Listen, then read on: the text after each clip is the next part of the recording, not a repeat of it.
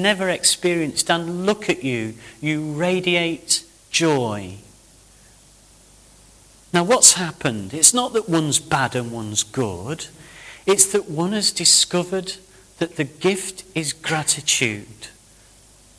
As Henri Nouwen said, I hold my life in that chalice, however it is, with all its confusions and doubts and mixed up mumblings, with all the noise and haste and doubt and confusion and irritation and anger, and I hold it up and I give thanks for it, and He transforms it, not me, but I give thanks. Now you know that. I don't know how you learned that, but you learned it somewhere because it's in the charismatic renewal that I learned it. Somebody told me you take the mess, you take the doubt, you take the confusion, you take the anguish, you take the love and joy and all the celebration, and it's held up. Why? Because it's a cup of joy and it's a cup of sorrow. And He transforms it for us. And so tonight we were led in prayer, and our prayer leader says, Let's thank God. And people did. Because you know this. And somehow, sometimes I want to think, you know, I find myself thinking, gratitude is at the heart of our theology. Gratitude is absolutely at the heart of our theology. It's blessed and broken because he looked up to heaven and gave thanks to his Almighty Father. That's what we do with our lives. And it's bizarre I've found that the people who suffered most are rarely, rarely the most angry. You come across people whose lives are a testimony of tears and they've held on to the joy we profess. So, what do we do? We don't have to feel grateful but we say, Lord, I hold it up to you, all of it, and you transform it. It's amazing. You know, it's interesting. Bitterness and anger never transformed anything. I, I had the pleasure of reading history at university and we seemed to just read and read and read about one war after another war after another war. Do you know, when they tried to bomb London to pieces, the theory was it will break their hearts. It didn't, because anger doesn't change anything. In fact, the people of London tell me it strengthened their resolve. That's what they tell me. It didn't break them at all. Because anger doesn't transform people, gratitude does. So, what happens? When he comes out of the belly of the whale, God says, Jonah, remember, I remember you dancing. Off you go. Now, the interesting time, this, this time Jonah's got a different message to the people of Nineveh. In the first commission, he's sent to berate them. In the second commission, he has a very different phrase, and it's interesting because he's saying to the people, and God loves us so much, he may relent. And God loves us so much, he may relent. You see, Jonah's lost his sharpness. He's lost his edges. He's lost his bitterness. He's lost his resentment. So by the time he's asked to do it the second time, he's people. God's angry. We're not living the lives we must lead. But if we turn to Him, He'll be compassionate. It's a different message. It's the complete message. The first time he wasn't ready. Now, look, I'm not judging you now, but I'm just going to speak from personal experience. When I preach, teach, or parent, from resentment or bitterness, people don't hear me. I can just promise you that. It just doesn't work. And sometimes I think, well, I'm going to tell him now. You know, have you ever thought that? You know, what, what we do is unwittingly sometimes we think, come on then, let's theologically spar with each other. You can feel it inside yourself. And you're not coming to it from a place of gratitude or compassion. You've not been through the belly, so you've not tasted the darkness, neither have you tasted the joy. When that happens, the message is transformed. Now we've got about five minutes to go. Just with the person next to you, I want you to wake them up, tell them thanks for coming, give them a big kiss, and say, Here we go, you ready? What strikes you about those two things? The belly and then gratitude. Darkness and then gratitude. Suffering and then gratitude. You've heard it before, but what strikes you about it now? Just with each other for a second gives me a chance to look at my notes. Off you go. I was just sharing, uh, just the, the, one of the things that I wish Clayton's and all, all these, is, no, Clinton's, sorry, all these card companies, I keep saying, you know, will you stop sending out every Valentine's Day Valentine's cards with young people on? What we need are Valentine cards with the elderly on. Because they've got something to teach us about love, right? I mean, uh, you know, it's not difficult to fall in love when you're 14. I remember it. It's fantastic. In fact, I used to do it on a daily basis. Uh, I could fall in love at church. I could fall in love on the bus. I was falling in love all over the place. I loved everybody. But what I, what I want are images of people who have loved and gone into the belly of the whale. And they've come out the other side with grateful hearts. That's what Jonah's about. You come out of the other side with grateful hearts. All right? Other, the, the only other choice is the embittered journey, where it's everybody else's fault and life never dealt with me fairly. I've come into the conclusion, because I'm so fortunate to work with so many people in my life, and now I know this is going to sound shocking, but I have yet to meet anybody who's got an easy life. I know it seems like that sometimes. And it seems like that when you drive along some avenues and houses are bigger and greener and longer drives than we've got. But the reality is, I have not met yet anybody who's having an easy life. Now, what do you do with that? Do you grow angry or do you fall in love with your Maker? Because if you're going to fall in love with your Maker, you're going to end up doing what Simon of Cyrene did, and you're going to carry his cross. And you know, it's going to redeem you.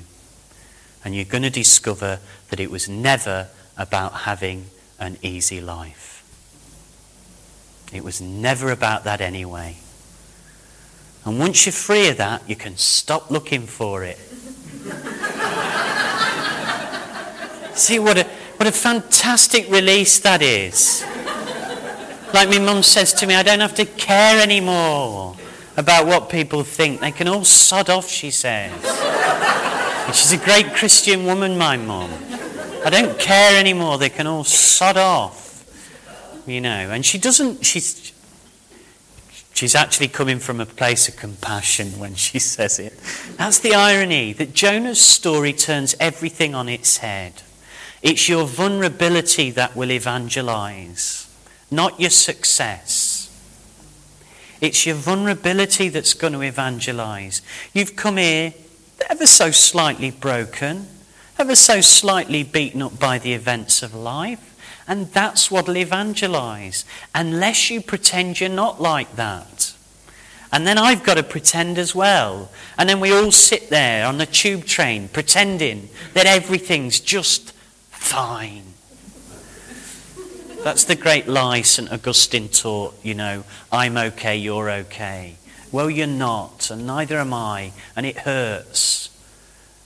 Like all life hurts because it's about dying anyway. But that's not a bad thing, that's a good thing. If we can just let go. This is the mystery of salvation. Christ has died. Christ is risen. Christ will come again. That's the story. And it's in Jonah.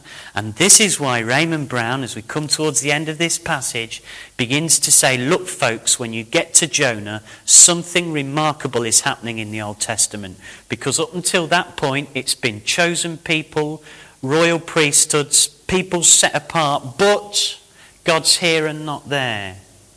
It's been about people being better than other people. It's about some people getting drowned in the sea and some people getting to the promised land. Not in Jonah. In Jonah, it changes. And it changes with the last two paragraphs. And Raymond Brown, who in my opinion was one of the most substantive Catholic scripture scholars of all time, says when you get to this passage in Jonah, something quite remarkable is happening about God's revelation in the Old Testament. Why? Because this last couple of paragraphs ends with something amazing. Now, what happens? He's learnt, he's taken the cup of suffering, he's been thrown up, he's been baptized, and he's come up a child now, if you like, in, with the revelation of Jesus, he's come up it from his Adam life into his Christ life. And now, on the other side of baptism, he's now in a place where he can be grateful for what he has rather than angry about what he hasn't. Okay? But he's still got another painful lesson to learn. What is that? He's ready, but wait. He's resentful of God's generosity. God loves the others too. And as Jonah knew really deep down in his heart, God always did. Now, that, folks, is a problem. Do you know, did you ever have a really popular friend? Did anybody ever did you ever did you ever kind of I don't mean fall in love necessarily, but did you ever find yourself with somebody that everybody else liked? You know? What's interesting about that is the first encounter is fantastic. Hey, I really like you. But then we go ever so slightly resentful that the others do too.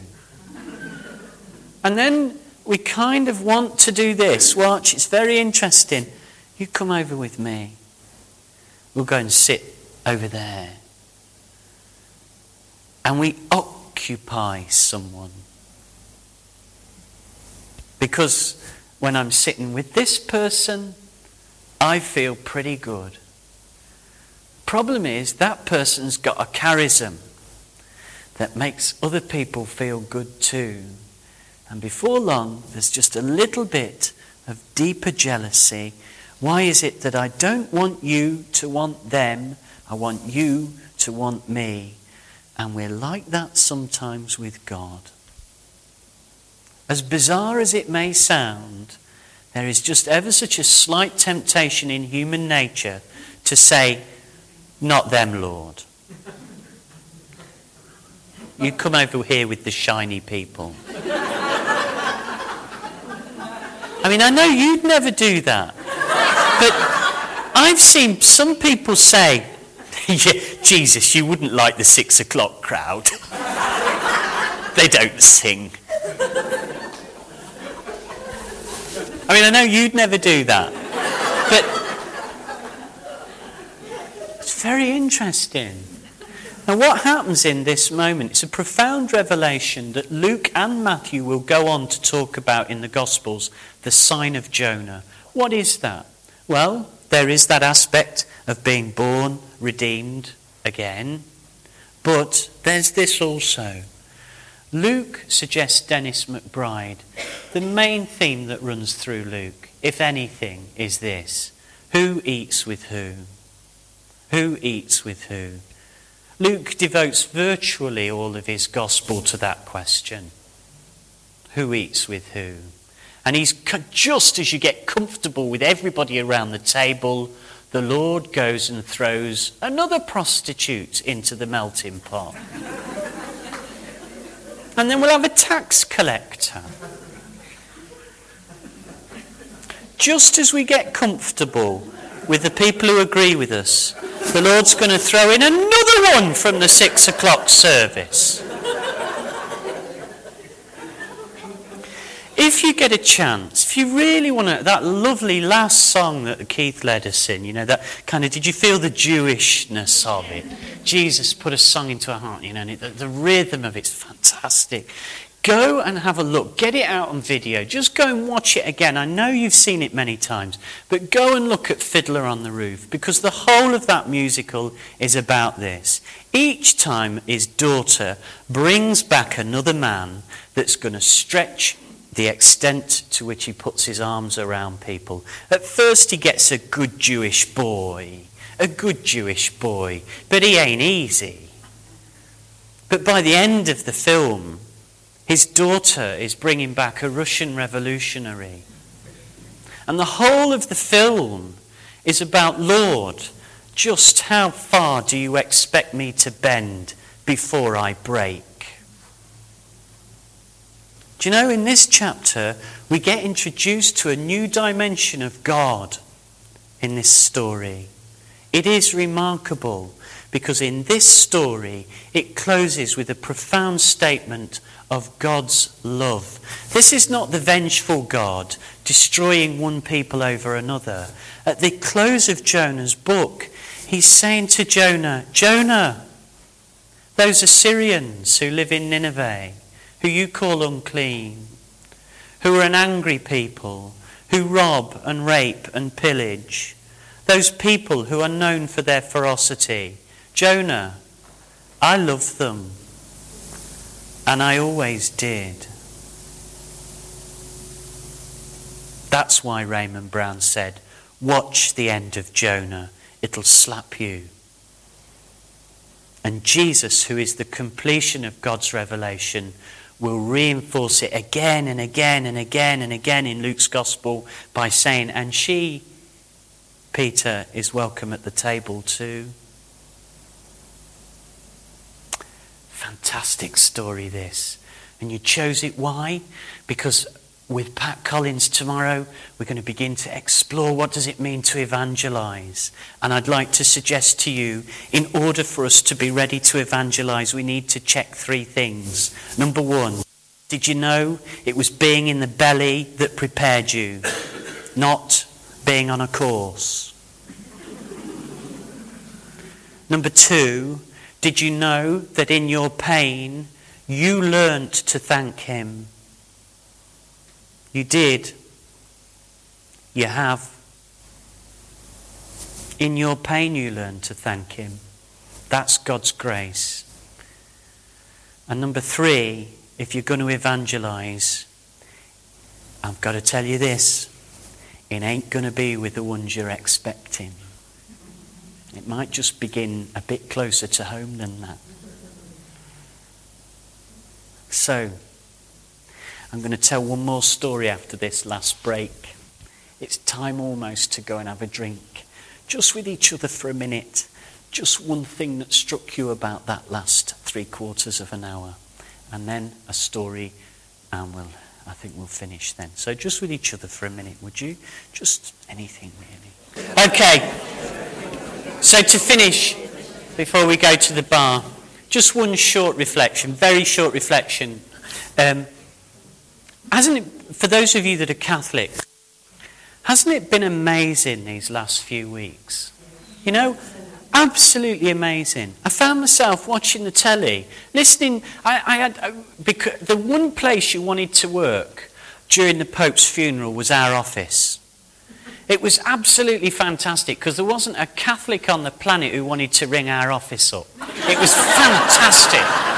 Oh, it was fantastic. The phone never rang all morning. It was fantastic. So I'm sitting in my office getting loads of work done with Radio 4 on. I've got Archbishop Peter Smith on Radio 4 explaining the Mass for two and a half hours, thinking this is amazing. The whole world wants to know about evangel. They want to know about us.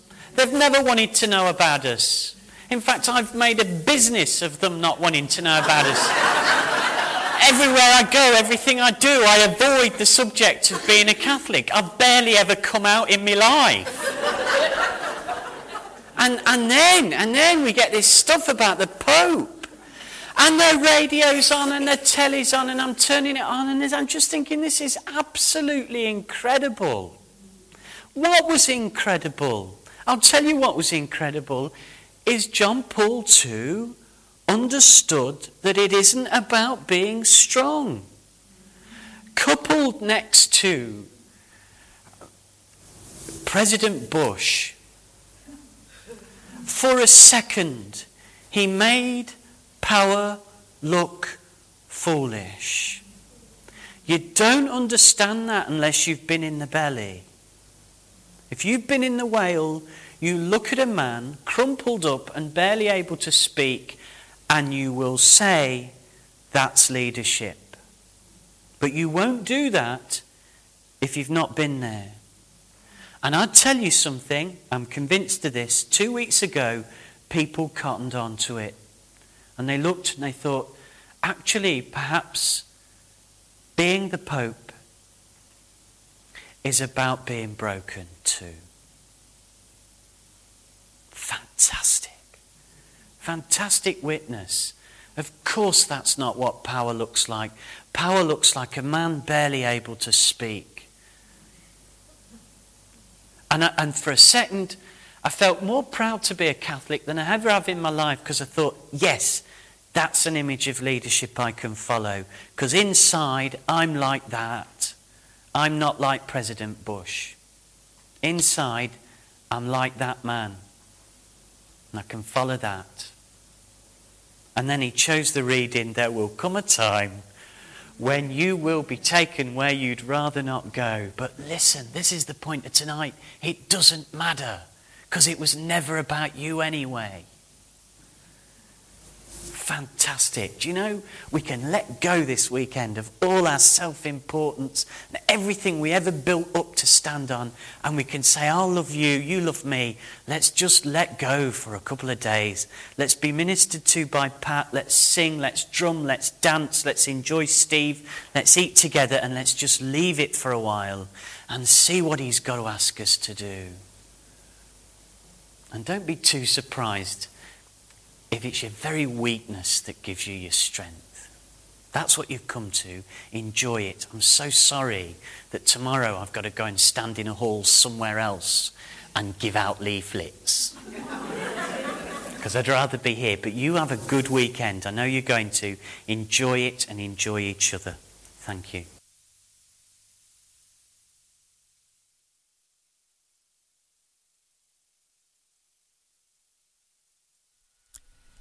This is the end of this recording.